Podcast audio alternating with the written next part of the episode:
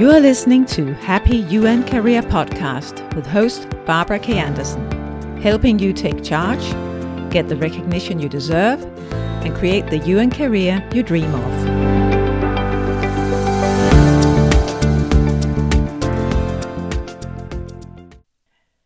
Hello, and welcome to this fifth episode in a small series I've called Plan and Succeed.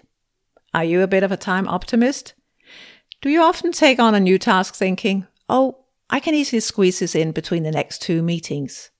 Only to find that you needed the time between meetings to go to the bathroom, find your papers, respond to an urgent email and a question from a colleague. And at the end of the day, you're feeling deflated and behind in your work even if you've been crazy, busy all day. If you recognize this kind of scenario, then today's episode is for you. I'm going to share what I call three secret steps to how a time estimation can make your workday less frazzled and support your UN career. And it's not a gimmick when I talk about secrets here, because the skill of time estimation seems to be a well kept secret in most organizations I've worked with, and definitely also in the UN. You can find the show notes for this episode at barbarakanderson.com slash 25. Essentially, lack of time estimation means lack of realism. Does that sound dramatic? Well, I've taught personal effectiveness tools to hundreds of clients, and whenever we discuss to do lists and the value of time estimation, people will jump through all kinds of hoops to avoid doing it. But when they sit down with me and we go through their to do lists together, it turns out that often their lists are off the charts, and sometimes wildly off the charts. Because what they write down is what they'd like to get done, not what they have time to do. I see people planning tasks for eight or ten hours when maybe they only have three or four hours, considering meetings, lunch, and other planned events. So, what does it mean for your workday when your planning is unrealistic? It means that very often you don't get done what you had planned, which has two unhappy side effects. One, you feel behind, and that makes you feel deflated. And two, you easily get into situations where you have trouble delivering what you have promised to others, both of which are bad for your self esteem and can affect your reputation in the long run. So, without some element of time estimation, it's impossible to get a realistic picture of how much time you have available and how much time you need. So why don't we all do it? Well, as far as I can see, there are three reasons for that. First of all, nobody taught us that we should do it or how to. And secondly, when we hear about it, we suspect it will be difficult and take too much time. And lastly, and this might sound surprising, because we don't want to face the fact that we don't have time for everything. And I'll share an example of that in a moment. So today I want to share with you the three simple steps to make realistic and effective planning with time estimation. And it is really quite simple. First, you make sure you write your tasks down.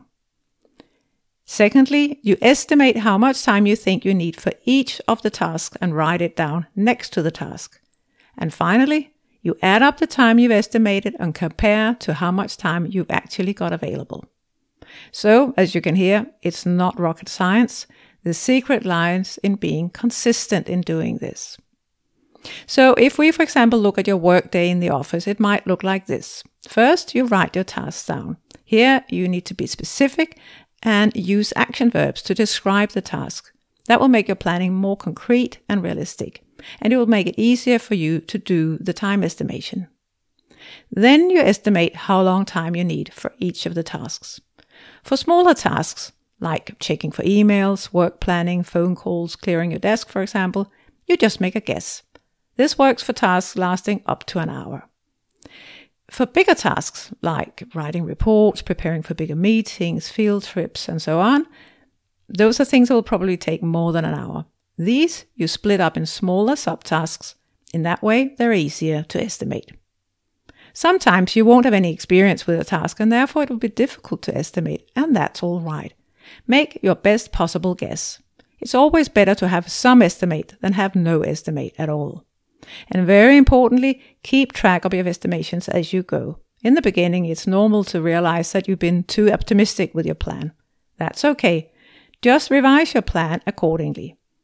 In that way, you can also update your clients or partners about the changes in the plan before it's too late. or you can revise the scope of what you're doing according to the time you have available. The important thing is that you're not working in the dark, hoping that time will somehow magically stretch and allow you to finish in time something that was never realistic in the first place. And then finally, you add up all the tasks on your plan and compare to the time you have available. See how your day is realistically going to go. Follow these three steps whether you're planning on your own or with your team. If you're in a meeting, planning tasks together with a team, talk about this. Don't ever allow yourself or others to just pile tasks on each other's plates without doing time estimations of the time needed. Help your supervisees by asking, How long will you need for this? Or if it's about your own task, say, Okay, I will prepare a first draft of the presentation. I probably need two hours for that, so I won't have time today, but I can have it ready for Wednesday. In this way, you remind yourself how much time you need for different tasks, and you help others realize that all of these tasks have to somehow fit in with everything else you have on your plate. Or when you discuss common tasks in the team, ask, How long will we need to complete this? In this way, we're inviting everybody to help realize all the different task elements and the time and resources needed to complete them. If you did the exercise I offered in episode two, the one called Your UN Career Project Starts Here, you already have some experience with this, so I'd encourage you to go back and revisit that. And if you haven't, maybe you want to pause this episode and go back and listen to that one first. So, what if it looks impossible to get it all done in time? which honestly is what we all experience regularly. Then it can be tempting to ignore the time estimation part. This sounds odd, but a surprising number of people and organizations do exactly that. Somehow hoping that if they pretend that they don't know that there isn't enough time, just pushing things through, then somehow it will work out after all. And frankly, I've been there myself. I very clearly remember a situation now many years ago where I was sitting in my supervisor's office. She smiled at me and said, Barbara, I think it would be great if you would get involved in Project X. I don't know about you, but I'm a sucker for praise. But it wasn't only that I was flattered, I really thought that Project X was exciting. I wanted to get involved. And when I look back, I can almost picture how in that moment I put on the blinkers. I pushed away all thoughts of all the other projects I was working on all the other things put both on my plate and on my to do list. So I said, Yes, of course, I'd love to join Project X. And in that moment, I had fully convinced myself that I would find a way to make it work out time wise. Only later did I return to reality, remembering that the day still only had 24 hours, feeling the knot of pressure in my stomach. The thing is that if I had not put on those blinkers, it would have been obvious that I couldn't do everything I wanted to do that I had to prioritize, say no to some things in order to be happier with the work I did on other things and to feel happier while I was working on those projects. So, time estimation is a very simple but excellent way to help you take off the blinkers and be real about your work and your time. And considering that so many people ignore time estimation, you can easily get ahead of the game when you start doing it. So I wish you lots of luck with introducing time estimation in your own planning.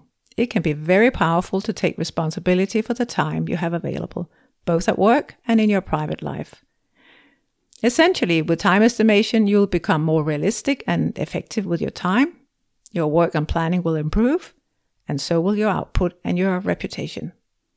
Planning and taking action for your career will also become more tangible and realistic. It will help you move from dreaming of doing something someday to taking action. Remember, if you want to review what we talked about today, check out the full show notes at barbarakanderson.com slash 25.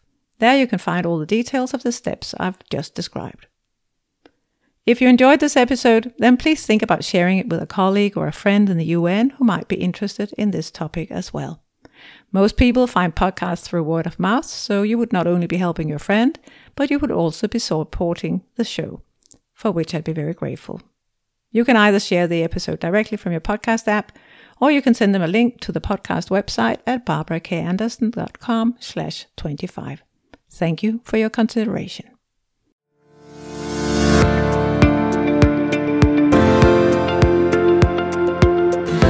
Thanks for tuning into Happy UN Career Podcast. Please leave a review about this show and share this podcast with other professionals in the UN.